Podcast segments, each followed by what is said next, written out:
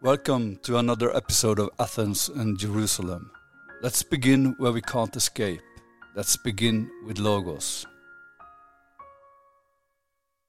Now, I would say that this openness, this being in the world, this referring to the world, to objects in the world, what I would like to call self transcendence, this is disappearing as soon as you project a human being into a lower dimension than its own dimension. The Point of the V goes up to the to the nuclear explosion that created it. Uh, tell, tell me this, Dr. Oppenheimer. Uh, do you ever become frightened at what you're finding out here in this area that can't be measured in either time or space? I, you see, that's a real point. Do not be afraid.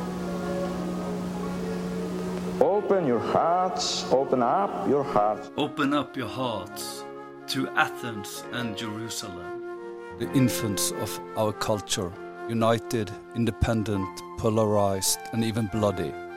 Athens, the cradle of wisdom and rationality, Jerusalem, the cradle of faith and spirituality. In this podcast, we look at reunion. Could reason be more than modern secular skepticism?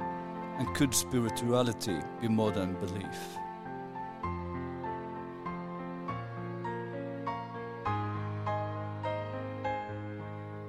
So, welcome to another episode of Athens and Jerusalem. And we are here together, all three of us, Stephen and Cameron, and me, Knut Ove. So, this episode, we'll try to say a little bit about the connection between religious or uh, life view and war and environment? Is there a connection? What, what, what thoughts do you, Cameron, have on the topic? Well, I have. I, I, I think I would like to start with really some questions because uh, I wonder how do we face the world situation as it is today? Because what what science is obviously telling us is that we are in in a very difficult situation, so to say, or or even a catastrophic one, with the with things that are happening to our planet physically in terms of climate change, and then of course, our news media show us things like uh, war going on. I mean, there's now war in Europe for some time, something that was rather unexpected. But there are, of course, other wars and other similar situations going on in other parts of the world that don't get that kind of media coverage. There's great economic crisis building up. And and my question is, you know, like, how do we people deal with that? And and it seems to me when I look at most people around me that they somehow manage to ignore it. I don't know if that is a uh, conscious or unconscious, but I mean, people just sort of go on living their lives as they would always do, as if nothing really is happening. And I don't know if it's because we think that things are going to continue, we hope things are going to continue as they are, and that these are just sort of small uh, dislocations, so to say. But I think that the question is, I mean, sooner or later, these things are really going to hit us hard. And I, I think that to me the question is so what are we going to do then? And especially us in countries where things have been quite stable and and comfortable for most of the population for a long time. We're not used to we don't even have any kind of resilience. So what's going to what's going to and i think these are important issues both from a point of view of society but especially from the point of view of education. Like how do schools prepare or do they prepare the young generation for an age of quite sort of violent transitions. I'm I'm, I'm reminded of what the Italian, I'm sure you're familiar with Antonio Gramsci, the Italian uh, philosopher or thinker, and, and, and this this well-known quote from him where he says that the old world is dying and a new world is in the process of being born. It is the time for monsters and and i think it's this it's this predicament i mean how do we face this and what what gives us hope what gives us a direction uh, or, or some idea of how to act in this situation other than just ignore it. And um, so I, I, think these are some of the questions that sort of go through my mind at this point. Could, could I just comment on on it before you, Stephen? Mm-hmm. Go on. Uh, I think there's in, in education. I've I've seen a lot of work be done to make the children become more aware of the situation and more aware of the problems. And mm.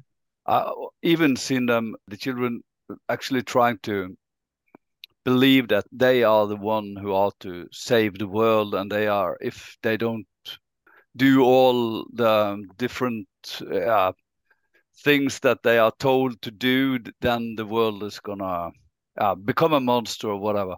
Uh, and I, I think that they they they're like carrying a very heavy burden uh, on their shoulders without really understanding how to deal with uh, such big problems. And uh, it's in the Norwegian school system. There's a lot of lot of talk, a lot of talk about environment and and the, and the problems. But so so in in my opinion, I think we should be very. Um, there's a difference between what one person can do and what we have to do on the political level. And I mm-hmm. think there is no way that there's going to be any changes if we are not changing something in the political level. And also, I think if we if we actually should make uh, like say that we we have to from one generation to another we have to uh, uh, lower our um, way of living. We have to we have to actually stop um, producing and consuming as much as we do. Then I think we have to start from when we are born. That means that we, we, we have to actually to the next generation we are, we are not we, we can't give them as much comfort as they have if we think they should in, stop having the comfort because it's very difficult for us to say that from from from one day to another i'm going to stop having the comfort i have of making the footprint i do on the earth. And i i think that's one of the reason i think that's why that people don't really yeah they go on live as they do without actually they, we have it's, it's not i don't think really it's, possible to change our habits in the way we need without actually starting from when we are born hmm. I, I completely agree with that. Um, it, it, over the last few centuries, the the arc of civilization and progress, the industrialization of of society has increased our consumption and and exploitation of the environment, which was you know okay for say a few centuries. We were able to get away with it um, until this generation, where we've suddenly abruptly run up against the edge of the resources of the planet. And we're now at a point where we're seeing the effect of this unrestrained consumption in uh, in our in in the climate uh, in very measurable ways. And you know, we of course should have seen this coming a long time ago, but it seems to be human nature that we are our center of gravity is on our own selves and our own self-interest and our default setting is to consider what's good for us and, and maybe our family and, and those with whom we're immediately in contact with but what is so desperately needed today is to expand that circle of regard beyond our own immediate self-interest and those that that we immediately know and love and, and care about and allow that circle of regard to expand so that it embraces the entire planet. Not just humanity on the entire planet but everything on the entire planet realizing that everything is an interconnected system both us and everyone else including people on the other side of the planet as well as us and all of the other all the life on the planet and all of the inanimate things on the planet like the oceans and the atmosphere and so forth. It's almost as though we have a i don't know a default setting of willful blindness about this. And and that's i think where the the jerusalem piece comes in that although religion as it has been institutionally expressed over over the over the centuries can be a tool for intensifying this tribalism, this sense of inward directedness. Uh, although religion can be a tool for for intense human suffering and war and so forth, I I would argue that that religion in its essence is is the solution here. Even though religion, as as it has been socially expressed, may or may not be part of the problem or part of the solution. I think religion in its essence is the is the is the solution. Um, and I think that that's really in two dimensions. The first is that religion shows us that everything is connected, um, and uh, and that's what allows us to expand this circle of, of regard outward to to embrace the entire planet. And that connectedness that religion tells us is is something that gives sacredness to everything. That uh, that everything shares a, a spark of the divine within it, both you know humans obviously and we talk about the human soul or spirit but also every living thing and beyond that every atom of existence is a is a locus for the shining forth of names and attributes of the of the divine is is one way that that that religion teaches us to to to sacralize our our environment. And the second thing that religion tells us that that can um, that that Jerusalem tells us that that can help us to to solve these tremendous problems of of the present day is that it tells us that that the movement of things, the movement of history, things on a large scale, is not random, but ultimately there's a purpose or direction to things. There's a direction to life.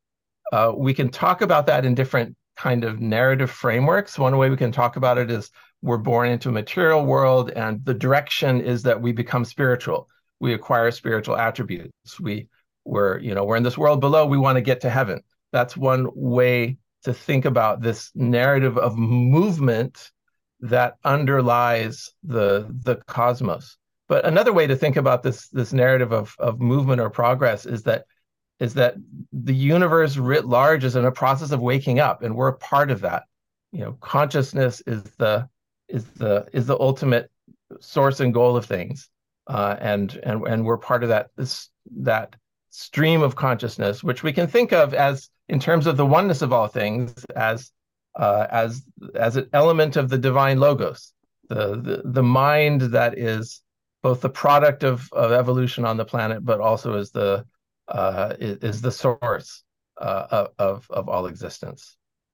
So, so, so what you say is that we from when when we are born, we we have to, in a way, learn this or to to be in the world in a way that we actually understand and feel and have the faith in this experience then maybe maybe we could actually yeah be in the exactly. world in in in a more i think because it has something to do with our relation with with the world relation, the human relation with uh, the, the way we are being in the world. And of yes. course, of course, it is in in many ways we, we we think we can control everything and and even what is uncontrollable we try to control and and uh, also he says that the more we try to control what is uncontrollable, uh, it actually becomes more and more uncontrollable. And that's an interesting way of seeing the the yeah the the, the progress uh, of our life. But yeah, so so I think that's that's important. I think also that this idea about progress where, where does this come from? Because we it, hasn't always been there. It, it, it came in and it started, I think, and uh, uh, quoting Albert Schweitzer, he says that this this idea about progress was an ethical um, idea. It has to do something with, with to to become more and more human, to become more and more ethical. But then mm. in in in in one moment in in our um, yeah in history we we we divide uh, we we, splitted uh, the ethical part of our life with uh, with truth or with knowledge, and in many ways, progress progress was understood as something to, to do with prog to knowledge. And and mostly knowledge that had to do with control, knowledge to control the world. Mm-hmm. And then we, we stop to have the ethical and I, I think that what you're talking about, Stephen, is, is very much to to bring both to to connect the ethical and the knowledge part of uh, of our way of thinking. Yeah. Yeah, that's that, that's I think exactly right. They say that in philosophy you can't derive an ought from an is. They say you can't proceed from a a, a description of the world in, in a factual sense and derive from that a moral any kind of moral uh, or or system of, of morality. Um, but I'm not sure I completely agree with that. And I think progress is a great this idea of progress is is a great potential counterexample to that claim that you can't derive an ought from an is. And the way I think it's a counterexample is because if if we take it as a fact that movement writ large is uh, is not entirely random, but that there is a thread of progress, of development, of uh, of ascent, from, of let's say waking up, uh, that that runs through the cosmos and it runs through human history. If we take that as a fact, then doesn't that have implications in the moral sphere? Doesn't that have implications for what in, in what the good life ought to consist? You know, for example, if there is no uh, direction in the universe, if if any choice of action is fundamentally the same as any other choice of action, then we may end up with with a, a, kind of morality in which each person basically gets to choose for themselves what what the ultimate purpose of things is. Uh, and while I don't want to take the opposite extreme that everything is pre-programmed and we don't have any kind of individual freedom, I tend to lean in the opposite direction. That um, that instead of that that there is um, that there is a, a, directionality to things that helps determine what we ought to do in any given circumstance. Um, so, for example, love is better than hate. You know, is this a factual statement or is this a moral statement that we can't derive from from a set of facts? Um, we can say love is wiser than hate and just stop there um, and and maybe that's all we need. Um, but or maybe, given that the universe is in the state of waking up, given that the direction of things is in the direction of greater complexity on the physical level, and it's in the direction of greater aggregations of things working working together to unlock higher degrees of potentiality, as we see in the human in human evolution and we see in cultural evolution. If that's the direction of things, then then love is better than hate becomes, I think, more of a fact than than simply a moral declaration, because love brings things together and hate divides and separates. So love then becomes something which is aligned with the facts of the universe as as we take them. I don't know what you think about that. Uh, I I agree, and I, I think also oh, maybe Cameron, would you say something? No, no, go ahead. I, will I'll come in after you. Go because it's, is it's, this difference between is and ought. It, it, that's not as easy, and I, I think your point proves how difficult it is because we could talk about moral facts and we could also talk about scientific oughts. Mm-hmm. Because a lot of uh, knowledge that has to do with control is knowledge that uh, are supposed to have some kind of practical rationality you, it has mm. it, it, should help human in different ways like. You, you shouldn't drink coffee because this or that or you shouldn't yeah whatever we say. And and and, and in, uh, in especially in like in in in, in educational science there's a lot of science that are supposed to tell the teacher to, what to do. And th- this kind of knowledge becomes moralistic because it tells you what you ought to do, but it often doesn't uh, remember that we also have an ethical facts, what is hmm. actually good to do. So we, we have to distinguish between these uh, what what is and what ought and what is actually good. But we shouldn't, in some way or another, I think we should always uh, have the ethical standard as the as the uh, the end, like the the aim of whatever we do. Mm. Cameron. Yeah, yeah. I mean, a few thoughts in response to the very interesting um, ideas that you have both brought up. Uh, I think first of all, I mean, um, Stephen was talking about uh, Jerusalem being the answer, and I think uh, my, my my take on that is that the disappearance of Jerusalem in every, almost uh, any form, uh, especially in the Western world, and and and and understandably so, has created a void in people's lives that is being filled up with material consumption and comfort. I mean, Marx talks about how religion is an opiate to people, and, and that te- definitely can happen. But I think what has now happened in certain parts of the world is that materi- materialism and and money and uh, comfort and, and, and pleasure have become the opiate of people because people have no real meaning and purpose in their lives.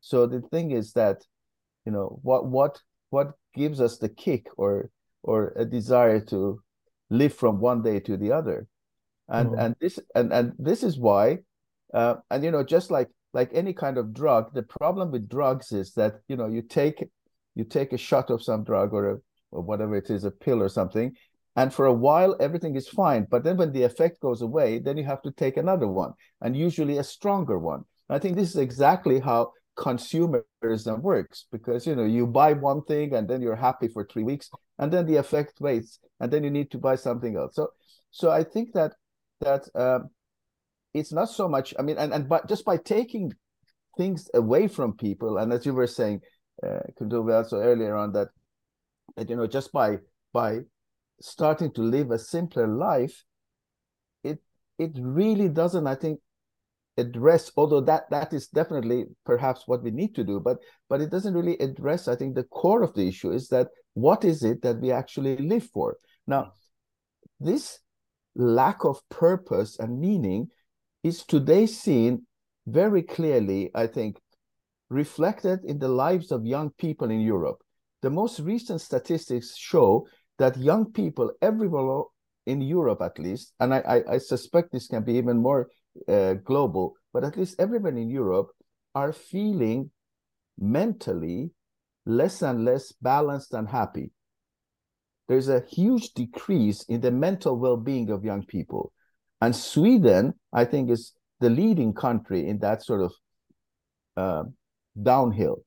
Now, uh, as actually a, a, Finnish psychiatrist very wisely said, that the response to this should not be trying to give young people therapy because it's not essentially just some sort of a superficial psychological problem.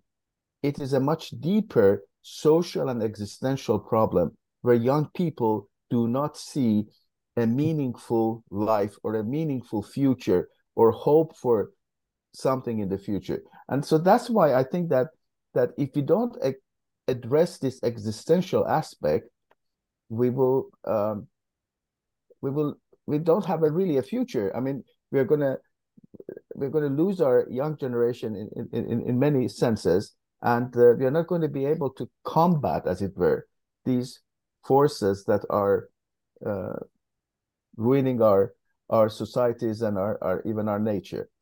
So in that sense, I think yes, I, I, I completely agree with Stephen that we need some some form of Jerusalem uh, to to come into into the picture and and i think now the other thought that i would, would like to just briefly share is that i think the reason why postmodernism is so much against any grand narratives and the idea of some sort of a teleological view to life mm.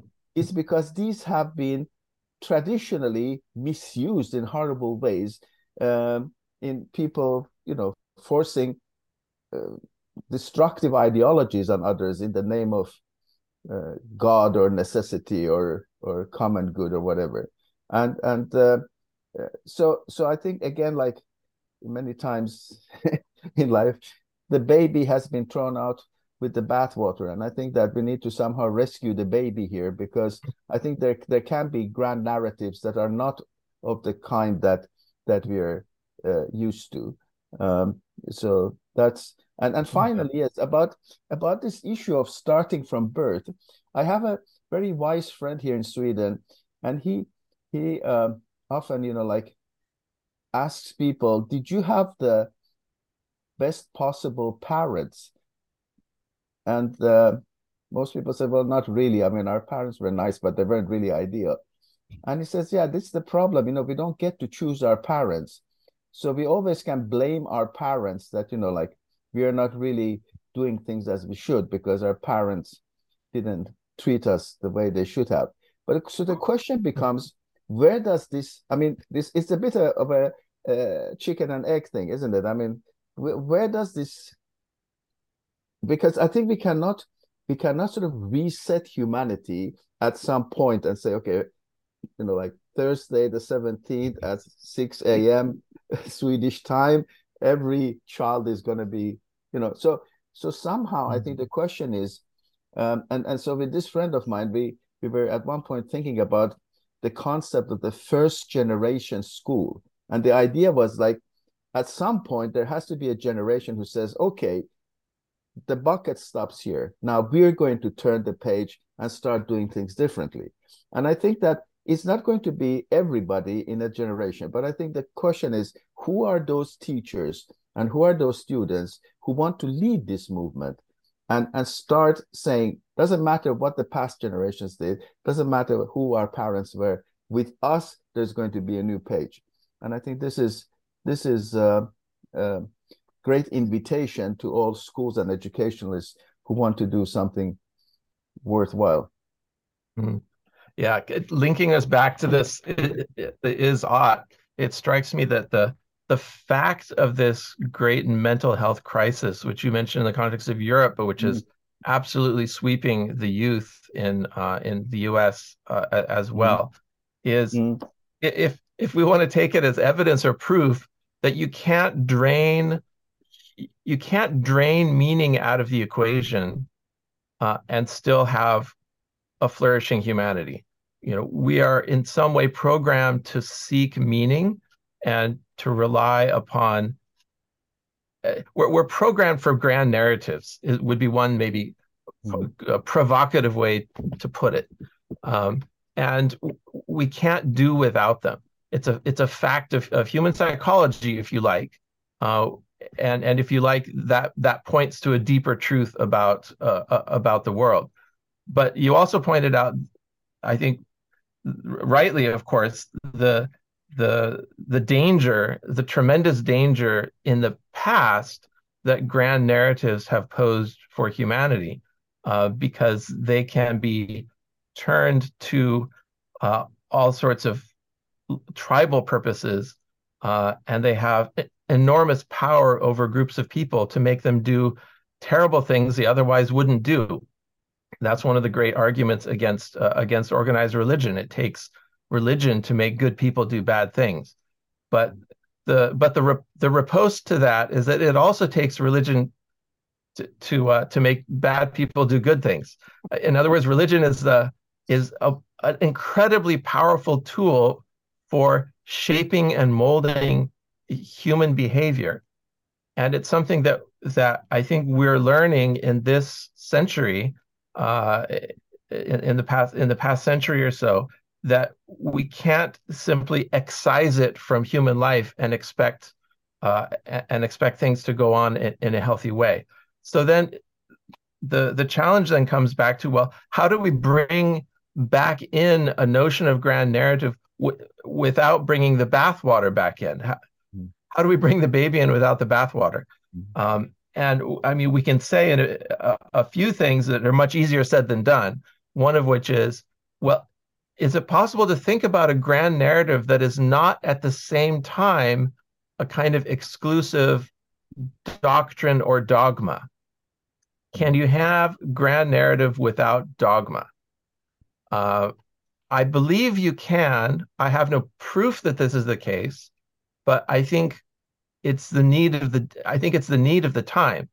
We have to. We have to let go of the dogmatic certainties, but at the same time, we have to have a kind of core sense of belief or conviction that that um, that there is meaning in the universe that it's better to act in a way that aligns oneself with that meaning in all the infinite ways one can do it in all the infinite ways the different human cultures and religions do this um, but that there is a a stream uh, you know a, a thread of meaning running through things that somehow we're programmed to seek and uh, and, and to and to grab onto and to uh, and to follow. And this has to start, as you also said in your third point, it has to start from from a very early age. But then that certainly in the in the in sec, in secular countries immediately raises the question of, oh, are you talking about religious education for young children? You know that that's that sounds a little bit suspicious as well. Um, how, but again, if we if we can find a way to solve the problem of non doc non dogmatic grand narrative, um, then then why not? I mean, I grew up in the American school system with a certain grand narrative about freedom and liberty and equality and so forth. That that's the that's the American religion. That's a grand narrative, um, and that's a very powerful one. Uh, one that I think it's better to have than than than not to have and so I think just just citing that as a, as an example, I, th- I think it's possible to talk about um, about early education, finding a way to teach the sacredness of everything, of every human being, and of the world around us, um, without making it a tool for division and and tribalism and dogmatism. Just very, very brief input. Sorry, it, it, just a very brief input here. I, I would I would think that here, Jerusalem can learn something from Athens because I think science is a project where, while especially in, in, in natural science, you believe in an objective reality that exists, but you're not mm-hmm. dogmatic about it. You're always open to learn more about it and to, in fact, let go of your previous uh, partially or totally false theories. And I don't see any reason why this could not be done also in relationship to Jerusalem. We would need um, a religious dialogue in public. Mm-hmm. and that's that's actually very difficult. So maybe this podcast is, is is an example of trying to, to do so, but but it's actually it's not easy. I know there's a huge difference. Like in, in Norway, there's more or less no really religious discussion in in in the public sphere, mm. but maybe a little bit more in Denmark actually. Actually, is it? Mm. It has some some strange connection there with the with the history from yeah mm. in philosophy, like Kierkegaard, Søren Kierkegaard, and and also Grundtvig has has connected religious and philosophy much more than than um, than others. Then maybe they, they still have this tradition. Mm. But I, I would also say that uh, I don't think we we actually have to like we have to pull this religious study down on young children because young children are interested in existential questions. They they mm-hmm. my my experience is that they really they, they love it and they they think about it a lot, but they don't have the the the, the, arena to, to really discuss it and, and also in educational studies in, in school subject they, it's it's so much about information and facts about different mm-hmm. religion and not really and it's also it's only some religions because it, they have they have made this idea about some uh, global religions and a huge the, the largest one and then they these are the only religious um, positions that they are all, they are presenting. Mm-hmm. So I, I, think that I, we, we, we, I did philosophy for children for some years, mm-hmm. and P4C, uh, and it was so many questions, and they love it, and and they they had so much to discuss, and the thing was that they they were very logical, and they often came to the same conclusions and the same thoughts around universe or around beginning and I, I also tell a story. I, I, I, had a there was a young boy who was at my cabin, and we were uh, walking down to to the boat. This is this is a it's a very special island in in, in the western part of Norway. When there's no one, it's it's only this cabin and one more on the island, and and I was walking and I was thinking of everything I had to do because it was only four or five years, and you know he was coming with me in, in down to the mm. boat, and he was not very experienced about it. So I had all these thoughts, and then he suddenly said to me, "Do you do you know where it all began?" And I was like, uh, "No, what what are you talking about?" And he said, "It's Big Bang." And I was like, "Wow, it's Big Bang, yeah." and I, I, think that the, the the view, the horizon of the, you know, the, you could see the whole horizon of uh, between the sky and the ocean, and and this is very, is a very um, erupted hmm. um, mm. landscape. Mm. So, and then I asked him, uh, but but what what was before the Big Bang? Mm. And then it's he said, I mean, maybe maybe it was the stars and the planets It was before the Big Bang. Okay, but but what was before the big the planets then? And then he was silent and he stopped and then he looked at me and okay, maybe that is what they call God. wow. So, so and I, I think that's you, you just ask question and see what kind of meaning and what kind of thoughts young children have, and they have a lot of thoughts. And this was a young hmm. boy mm. living in the city of Oslo normally. so I think it's it just proves that it's it's very simple and it's very but maybe maybe also the the environment and what we are living at school we should maybe we should do something to to to bring in more more nature into school Yes, definitely. And and more questions and experiences that create an experience of awe. Because you were you, have been talking now, uh, uh, about control, and yes, I mean in certain things it's good to have control. It's good to be able to you know create cars that go the direction you want them to go, whatever. But but whereas that is practical in many ways, but essentially, I think the greatest experience that a human being can have, and I think all great thinkers have gone for this. And I think especially Einstein used to point out to this that you know this experience of awe, of mystery, of of how small we are and how grand existence is or the universe is. This is this is like the highest uh, achievement of human mind to be really able to understand the grandeur of it. And and I think in school, unfortunately, our educational approach makes everything, as you said, controllable and, and everything, you know, like we can put everything under a microscope, as it were. And and so we lose this sense of awe and majesty and wonder. So yeah, I think that's that is something.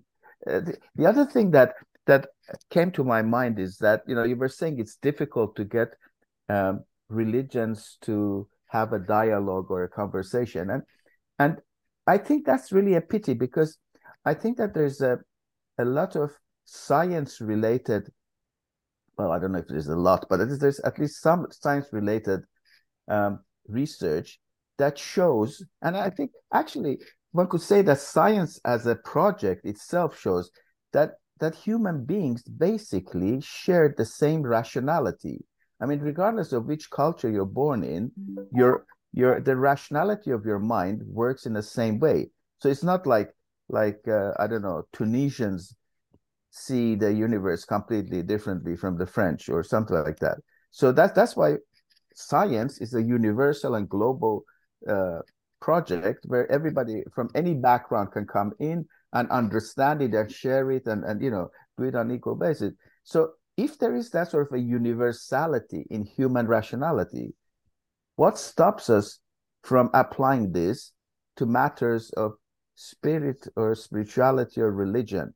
And I think the only reason is that our minds have been so programmed to look at things from a very narrow perspective that that can create a problem for people from different religious backgrounds to actually have a true dialogue. But I think if we free ourselves from that that kind of dogmatism, our minds are built very similarly. So it would be not difficult. And this is, I think, what you're referring to, that children have very much less of these problems because their minds have not yet been programmed to that extent to to look at life from uh, these particular uh, perspectives.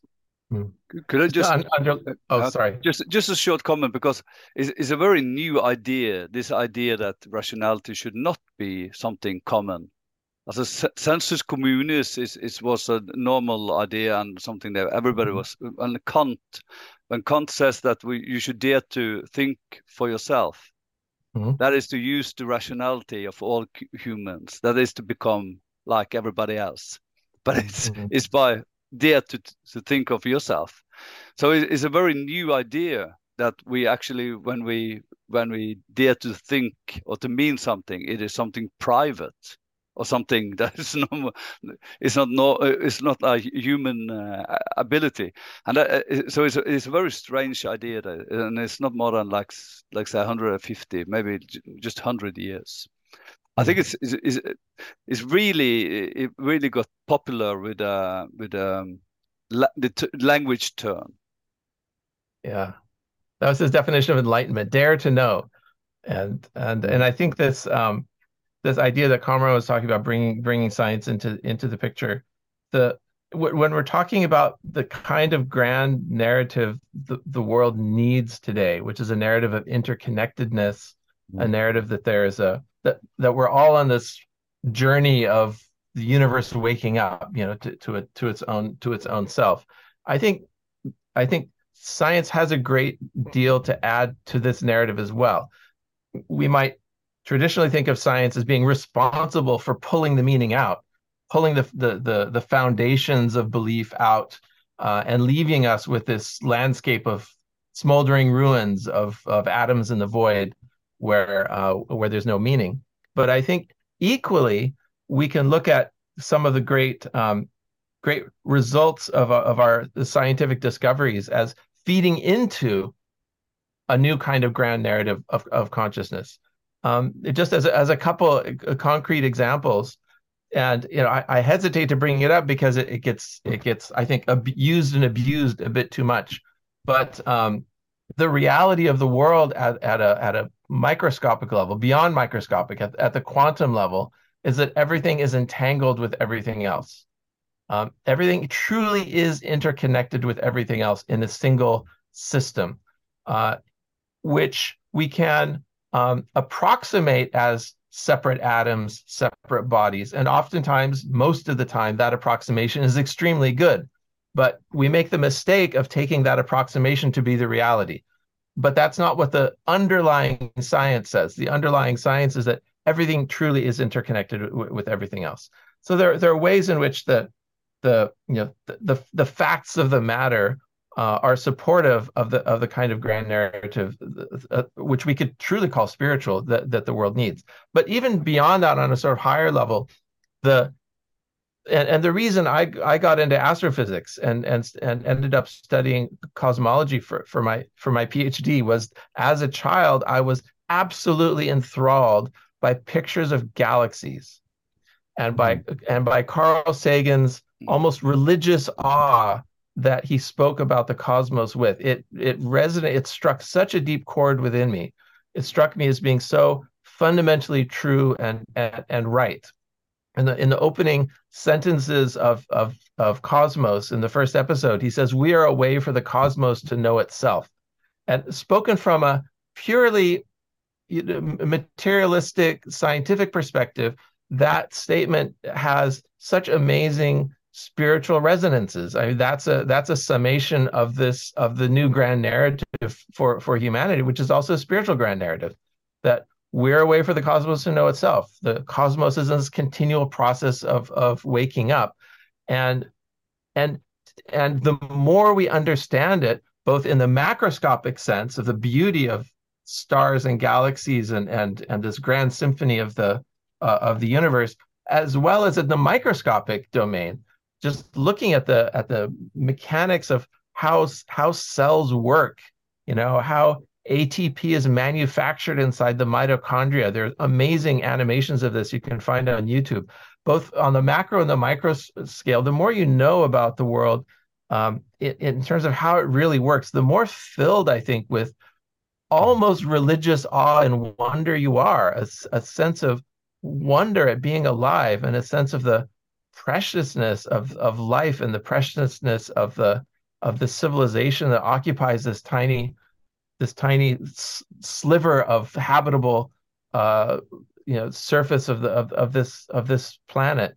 Uh, Carl Sagan also beautifully spoke about that towards the end of his life uh, in uh, when when he had the the Voyager uh, satellite turn around and take a last picture of of Earth, and it was this mote of dust. It was a speck of light, you know, suspended in a sunbeam. He says. I think that um, that our scientific understanding of the world absolutely is partners with and should not be seen as the as the uh, as the source of this draining out of meaning in the modern world. Uh, I really like it. I, I, like um, the whole story, and I, I, think the the we we have to um, try also to try to discover different sort, different kinds of science and different kinds of knowledge and what, what knowledge is. To be able to to understand what kind of knowledge that really helps us and to gives us closer connection to nature and to the universe then and and what kind of knowledge that actually brings us uh, yeah, removes us from reality and removes us from um, existence in school nowadays, they, they often talk about that they should learn to learn, or they should. They, they, are they are always told that there are certain abilities they are to learn, but they don't really learn what is. I mean, they, they don't have a, have have a, a content, and I think that's that's very difficult for them and I think maybe that could be some of the problem. If if if we should understand Carl Sagan or or we, we need to understand what what really is and what what is the is the nature of what is. Very good point. Mm-hmm. Yeah, this is, I mean, here we see, I think every time we try to separate such fundamental aspects of reality and life, such as uh, Athens and Jerusalem, but even like, yeah, uh, processes and content, then then things go bad because because uh, as now has been repeatedly pointed out, existence is an integrated entity, and and uh, if you artificially pull it apart, especially if you pull it apart so that you really believe that it comes in parts and is not integrated, then you really really you know go wrong and and and you you cannot experienced existence the way that it is optimally sort of devised to be experienced. So yeah, I think I think that you've got a very good point here, Knut Ove, about you know how how should we think about education in schools so that we can bring these elements together. I think there's a, there's a nice way of ending this episode uh, with another question of combining something. But and I, I, think that's one of the uh, the main, maybe one of the essence of the whole podcast. Even though we, we have we see different different aspects and different, but we try to combine it, and I think that's something we mm-hmm. should do more of in in in life, in general. So thank you for listening to us today. Thank you. Thank you very much. You have been listening to Athens and Jerusalem, created by Kamran Namdar, Stephen Phelps, and Knut Ove Nora Juel is the broadcast voice and technical support. Music is pieces of Edvard Grieg's Morning Mood. The voices in the intro are Viktor Frankl, interview with Robert Oppenheimer and Pope John Paul II. Thank you for listening and please check out another episode.